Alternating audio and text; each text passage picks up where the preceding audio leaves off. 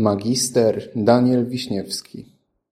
W poniedziałek 4 grudnia z Biblią na co dzień odnajdujemy dwa fragmenty pisma. Pierwszy z nich pochodzi z księgi proroka Izajasza z rozdziału 41 z wersetu 10. Nie bój się, bo ja z tobą.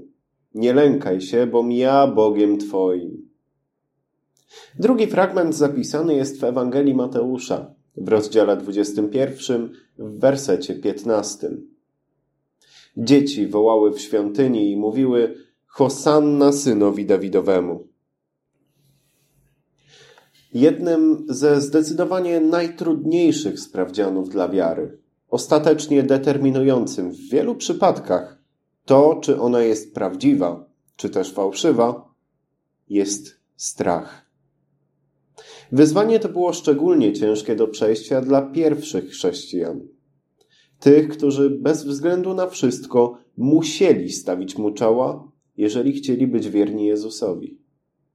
Nie było innej drogi. Świat nie akceptował nowej religii, którą uważał za sektę i chciał się jej pozbyć na wiele sposobów. Wyznawcy Pana byli więc ciągle oskarżani, obgadywani, poniżani, a nierzadko nawet zabijani. Dzisiaj historie ich trwałej wiary są dla nas wszystkich inspiracją, jak i pośrednio też powodem, dla którego my sami w dzisiejszych czasach mogliśmy usłyszeć o Chrystusie. Bo dzięki ich uporowi i odwadze pamięć o Bożym Synu się nie zatarła. Ale strach nie zaczął być wyzwaniem na drodze wiary dopiero gdy na świat przyszedł Chrystus. Był on również trudnością dla wierzących Izraelitów na wiele lat przed jego narodzeniem. I nam dzisiaj też potrafi kłaść niemałe kłody pod nogi. Jak wyznawać żywą wiarę w Boga, jeżeli targa nami strach? Jak pozostać wiernym Bogu pomimo tak wielu niepewności, które narastają wokół nas?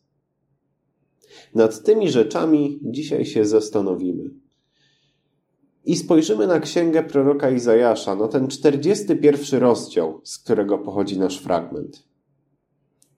Wspomniany rozdział tekstu adresowany był do Żydów znajdujących się w niewoli babilońskiej, w czasie gdy okres tej niewoli powoli zbliżał się ku końcowi. Był to czas duchowego wyczerpania. Izraelici obserwowali potęgę swojego okupanta, a jednocześnie widzieli stan ziem, na których niegdyś znajdowało się ich własne państwo. Miasta poburzone, prawo, które zaczęło opierać się na innych wartościach niż ich własne, świątynia, która leżała zburzona. To nie był widok wzbudzający pewność siebie. Wręcz przeciwnie, skutecznie ją gasił. I do ludzi znajdujących się w takim stanie zwraca się Bóg, mówiąc: Któż wzbudził na wschodzie tego, któremu towarzyszy zwycięstwo na każdym kroku? Który poddaje narody swojej mocy i podbija królów? Którego miecz ściera ich jak prok, a łuk rozwiewa jak plewę? Gdy ich ściga, przechodzi bezpiecznie, swoimi nogami nie dotyka ścieżki. Któż tego dokonał i uczynił to? Kto od początku powołuje do życia pokolenia ludzkie? Ja, Pan, jestem pierwszy i ja też będę z ostatnimi. W obliczu sytuacji pozornie bez wyjścia, gdzie nad ludźmi panowała bezsilność i nie widzieli perspektywy na odzyskanie wolności, Pan toruje ścieżkę, której powstanie ciężko było przewidzieć.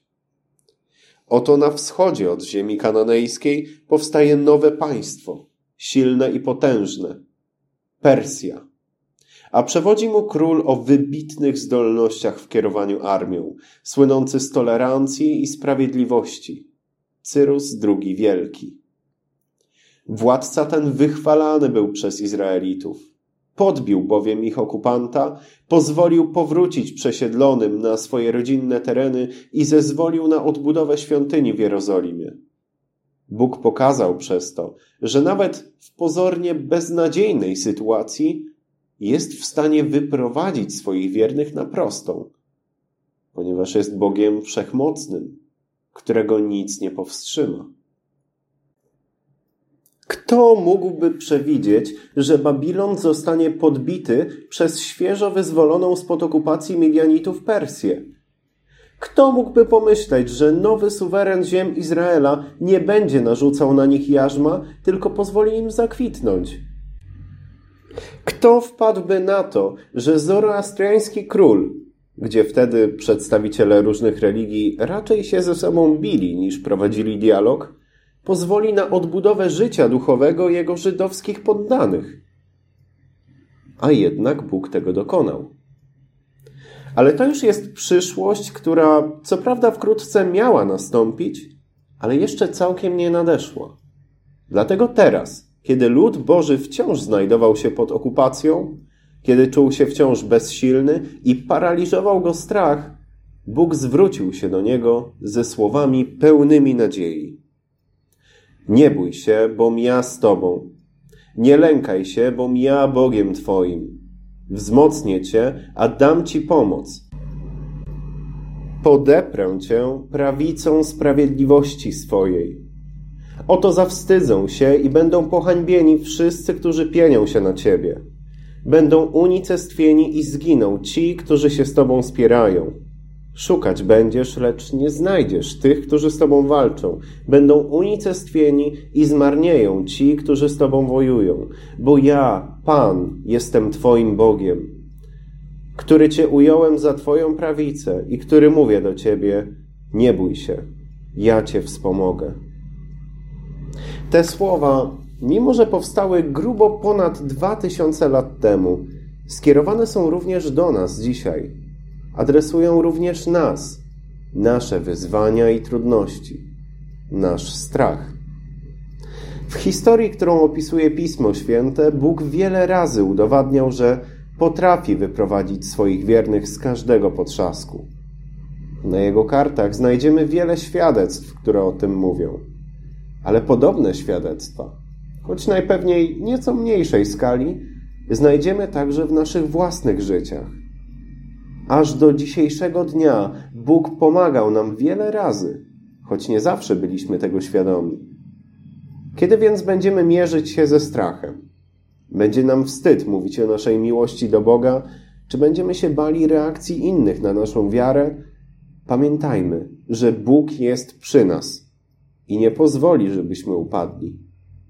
Zaufajmy mu więc i w jego wszechmocy odnajdźmy spokój. Amen.